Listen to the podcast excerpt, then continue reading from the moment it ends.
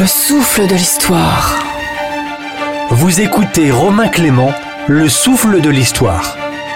Elle a survécu à bien des épreuves, des épidémies, des guerres, des révolutions. Elle a traversé les siècles, les républiques, les monarchies, les empires. Elle a surmonté bien des périls, comme le 15 avril dernier, où la cathédrale Notre-Dame de Paris, c'est elle dont il s'agit a bien failli se réduire en cendres.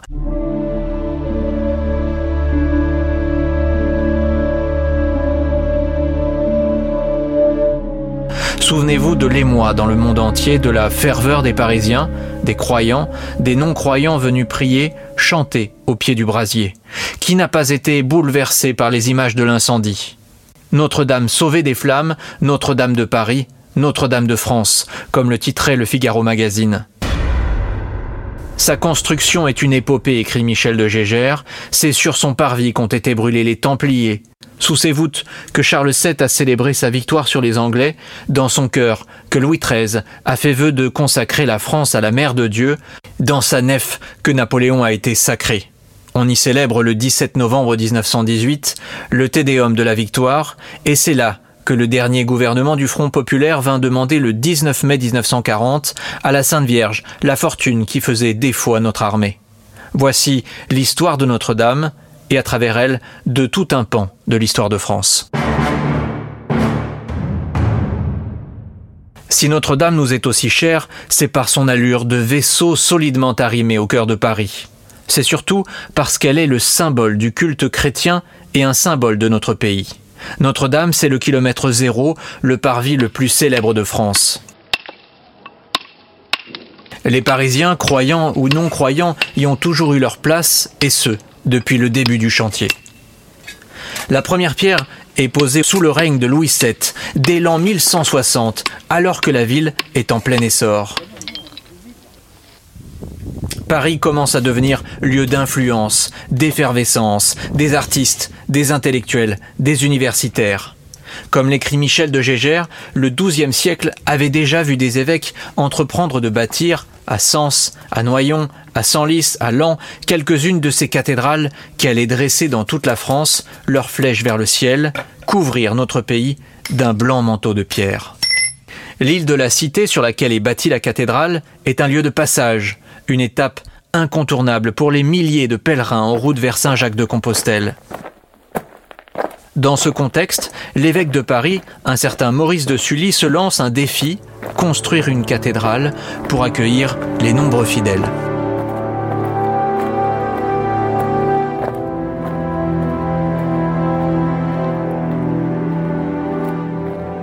Sully est un homme influent. Ses sermons sont réputés, il a la confiance de la famille royale de France. Il est à l'origine de toute une épopée.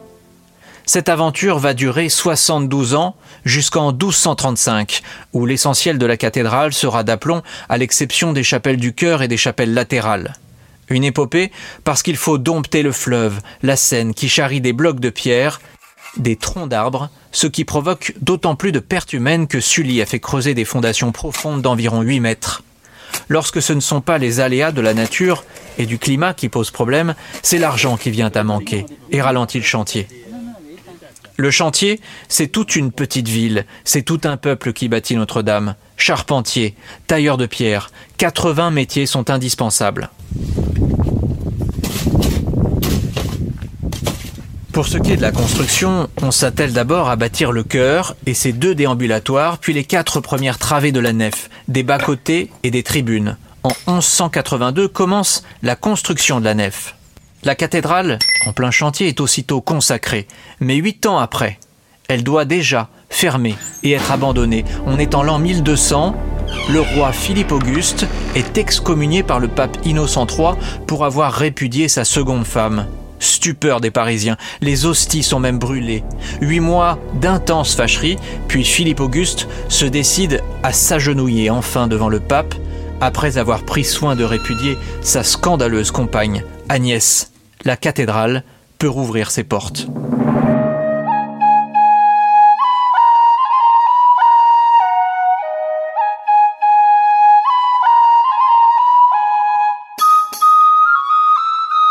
Dès sa réouverture, toute la vie religieuse de Paris gravite autour d'elle. Des pèlerinages y sont organisés, on part à pied de toutes les paroisses de Paris. Lieu de foi consacré à la Vierge Marie, lieu de vie aussi. Le samedi, c'est le jour de ce qu'on appelle les filles publiques. Elles viennent y déposer un cierge.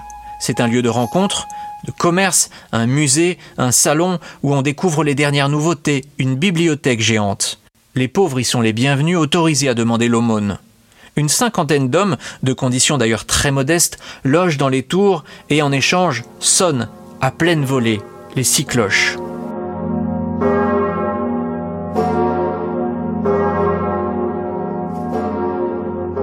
C'est la cathédrale du peuple, l'église de la capitale, et elle va traverser les âges.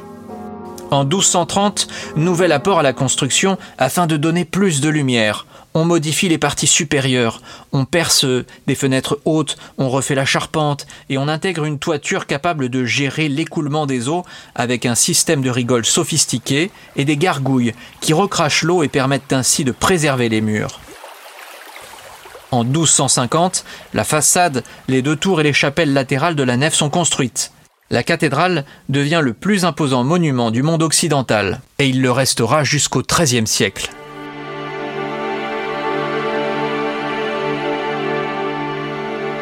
Ses dimensions sont exceptionnelles, 125 mètres de long, 40 mètres de large et 33 de hauteur, 60 mètres même pour les deux tours.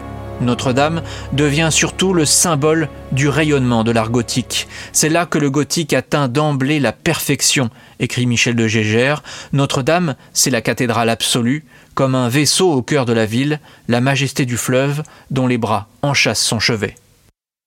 Le souffle de l'histoire. Notre-Dame va devenir la cathédrale de la capitale et de plus en plus celle des rois. Cela a commencé en 1239. Louis IX, plus connu sous le nom de Saint Louis, dépose, juste avant de partir en croisade, les reliques de la crucifixion du Christ, rapportées de Jérusalem.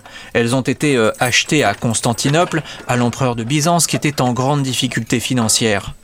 Pièce maîtresse, la couronne d'épines, un morceau de la croix et un clou. Saint Louis effectuera même deux pèlerinages à Notre-Dame, pieds nus, depuis son palais situé au Louvre. Philippe le Bel fait du parvis une zone de commerce et de libre-échange. Un roi va même être sacré à Notre-Dame, et non pas à Reims, comme le sont en général les rois de France. C'est Henri VI de Lancastre. Alors vous me direz, ça n'est pas le plus célèbre, il n'a que dix ans, et le déroulé ressemble plus, d'après les chroniqueurs de l'époque, à un cérémonial anglais. Notre-Dame devient un lieu de symbole, les rois utilisent le parvis comme caisse de résonance de ce qui se déroule dans le royaume immense procession par exemple, en 1450, avec 14 000 enfants chantant à tue-tête des Tédéums, ces hymnes des fêtes et des triomphes, pour signifier la libération de la Normandie, reprise aux Anglais à l'issue de la guerre des Cent Ans. Le parvis devient lieu de châtiment sous François Ier qui fait brûler six protestants. Lieu de conversion pour Henri IV. Paris vaut bien une messe. Cette conversion en 1593 lui offre la couronne et ce même Henri IV prend soin le 22 mars 1594, le jeudi saint, de laver lui-même les pieds de Parisiens sur ce parvis. Louis XIII consacre en 1638 la cathédrale et tout son royaume de France à la Vierge Marie. Louis XIV préfère lui exposer ses signes de conquête territoriale en faisant pavoiser tous les drapeaux pris à l'ennemi. Mais l'ennemi de Notre-Dame vient de l'intérieur du royaume. Qui peut s'en douter ce 4 mai 1789 lorsque les États généraux s'ouvrent sur un Veni Creator?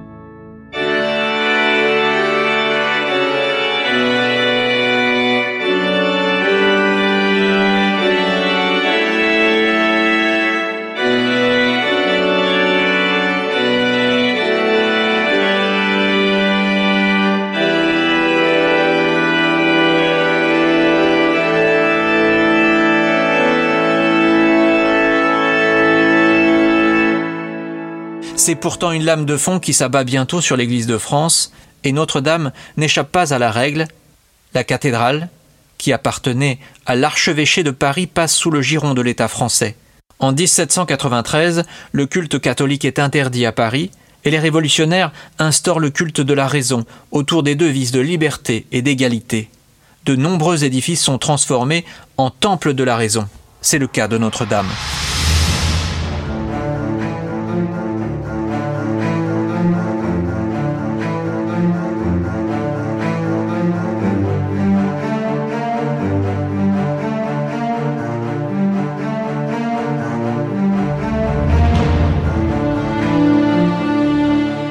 L'édifice devient un lieu de pillage. Les rois de Juda, de la galerie des rois sur la façade, furent même décapités et enlevés. Les révolutionnaires pensaient qu'il s'agissait d'une représentation des rois de France.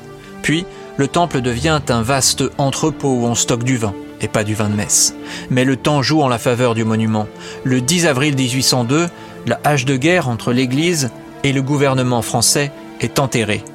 Et le 2 décembre 1804, c'est comme en témoigne le somptueux tableau de Jacques-Louis David, qui se trouve au Louvre, le sacre de l'empereur, devant 15 000 invités. Napoléon Bonaparte qui devient Napoléon Ier, empereur des Français, et reçoit sa couronne des mains du pape Pie VII.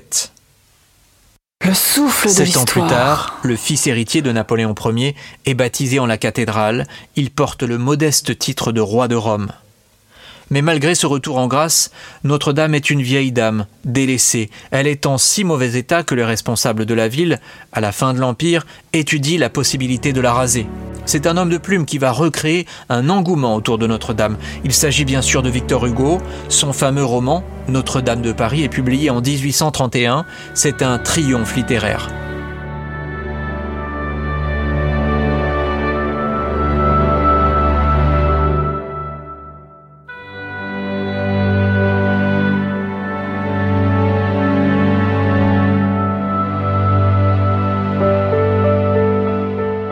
L'héroïne, c'est bien sûr plus la cathédrale médiévale qu'Esmeralda, et l'œuvre sensibilise la population à ce trésor. L'impact est d'autant plus fort, comme le rappelle Isabelle Schmitz, que quelques mois plus tôt, pendant la Révolution de 1830, des émeutiers s'en sont pris à la cathédrale, pillant le trésor, saccageant la sacristie, brisant les vitraux.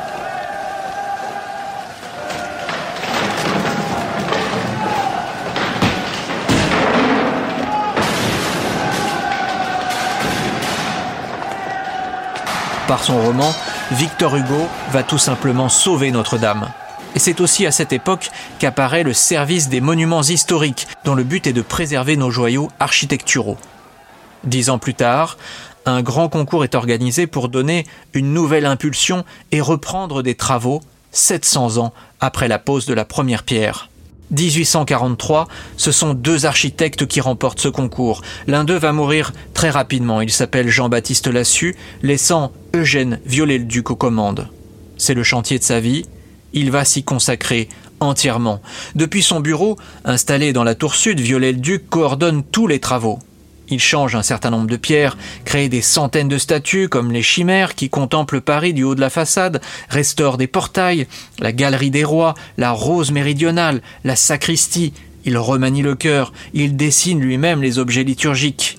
Il fait pivoter la rosace sud de précisément 15 degrés dans le but de consolider l'ensemble, car la maçonnerie s'était affaissée.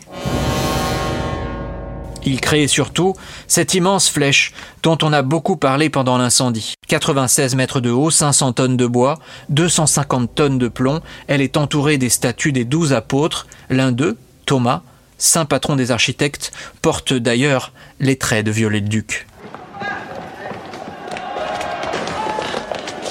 1871, c'est la commune de Paris. À peine restaurée, des émeutiers s'en prennent à nouveau à Notre-Dame, pillant le trésor et la sacristie et mettant le feu à l'édifice. Il est heureusement rapidement maîtrisé.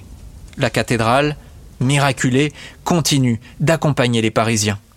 Le 19 mai 1940, le dernier gouvernement du Front populaire, conduit par Paul Reynaud, vient invoquer la protection divine pour éviter le désastre militaire qui surviendra malgré toutes les prières quelques semaines plus tard.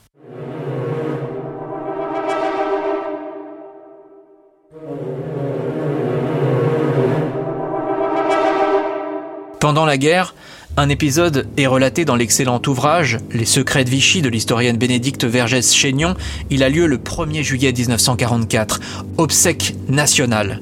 Depuis l'hôtel de ville, c'est une longue procession qui débute, de nuit, flambeaux à la main, pour conduire le corps de Philippe Henriot, ministre de l'Information, membre de la milice et voix radiophonique de Vichy sur les ondes de Radio Paris.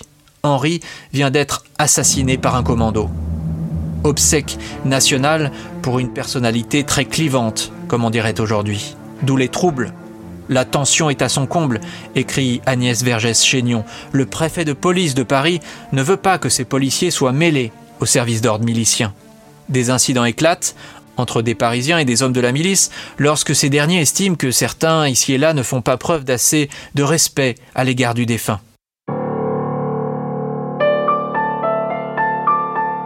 L'archevêque de Paris, le cardinal Suard, a accepté les obsèques en la cathédrale, mais il a refusé prudemment de prononcer l'oraison funèbre.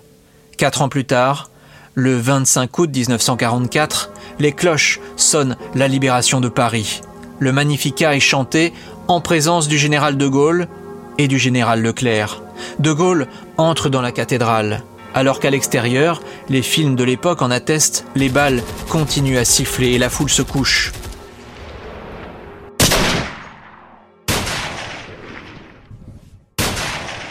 Mais monseigneur Suard n'a cette fois pas été invité à participer.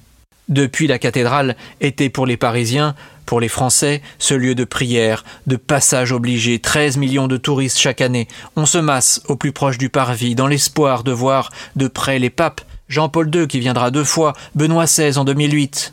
C'est le lieu des funérailles nationales pour les présidents de la République, Charles de Gaulle, Georges Pompidou ou François Mitterrand en janvier 1996. Ce sont de terribles images qui nous ont rappelé que la cathédrale n'était pas immortelle. Il est 18h43, ce 15 avril 2019. Un départ d'incendie est repéré dans les combles. Dès 19h, 400 pompiers de la BSPP, les sapeurs-pompiers de Paris, sont sur place. Leur devise, je le rappelle, sauver ou périr. 18 lances incendies sont déployées. Pour les premiers hommes comme pour les badauds, c'est la sidération. Qui aurait pu imaginer la cathédrale en flammes? Toutes les caméras du monde sont braquées sur le brasier, sur ce champ de bataille. Une équipe de pompiers au sol se consacre courageusement à l'évacuation des trésors, des œuvres d'art. Une autre d'une vingtaine d'hommes intervient dans des conditions dantesques dans les tours. Elles font plus de 60 mètres de haut et les hommes, malgré la chaleur, doivent monter sur ces escaliers en colimaçon. Sur la scène, une vedette puise des milliers de litres pour alimenter les camions. C'est un vrai PC de campagne qui a été dressé aux abords de l'édifice, dirigé par les généraux Gallet et Gontier.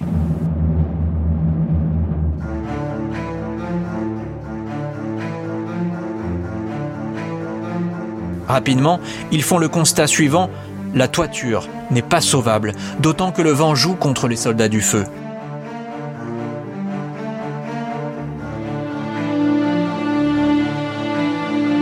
Le dispositif est, comme on dit, réarticulé pour sauver les œuvres et les tours, mais les hommes à l'intérieur sont rappelés car l'immense flèche, celle de Viollet-le-Duc, 93 mètres de haut, menace à tout moment de s'effondrer sur le cœur.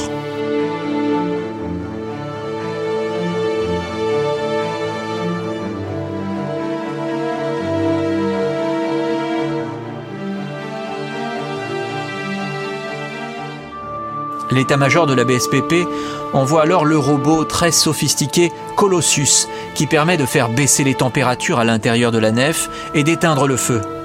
Colossus est un engin chenillé de 420 kg équipé d'un canon à eau et de caméras. Il entre en jeu quand le danger humain est trop grand, les températures trop élevées. Cette nuit-là, la technologie joue un rôle considérable.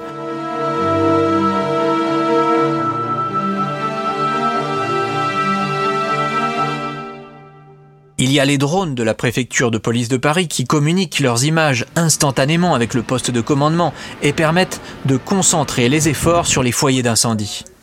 Le commando, qui opère dans les tours, parvient à affaiblir les flammes. À 22 heures, le général Gontier, qui effectue son tour de feu, prononce ces mots Elle est sauvée.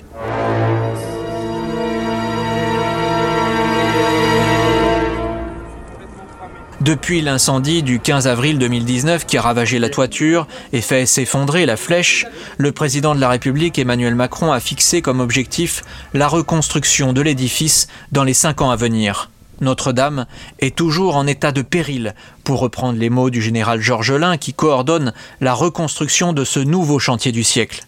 Les trésors, les vitraux, le grand orgue, la rose ont été sauvés. Il faut encore consolider l'édifice, inspecter l'état de la voûte démonter, opération très périlleuse, l'échafaudage mis en place avant l'incendie. Dès 2021, la reconstruction à proprement parler devrait commencer. Avec ce débat qui perdure, faut-il reconstruire à l'identique, en particulier la forêt, la charpente en bois de chêne comme à l'origine Et quid de la flèche de Viollet-le-Duc Le coronavirus a mis ces derniers jours le chantier en pause, mais comme le soulignent les rebâtisseurs, les abeilles travaillent loin de la ruche et en vue de renouer avec la tradition, c'est un immense tédéum de la victoire et de la résurrection qui est toujours espéré pour l'achèvement des travaux en 2024. C'était Terre de France et de clochers, Romain Clément.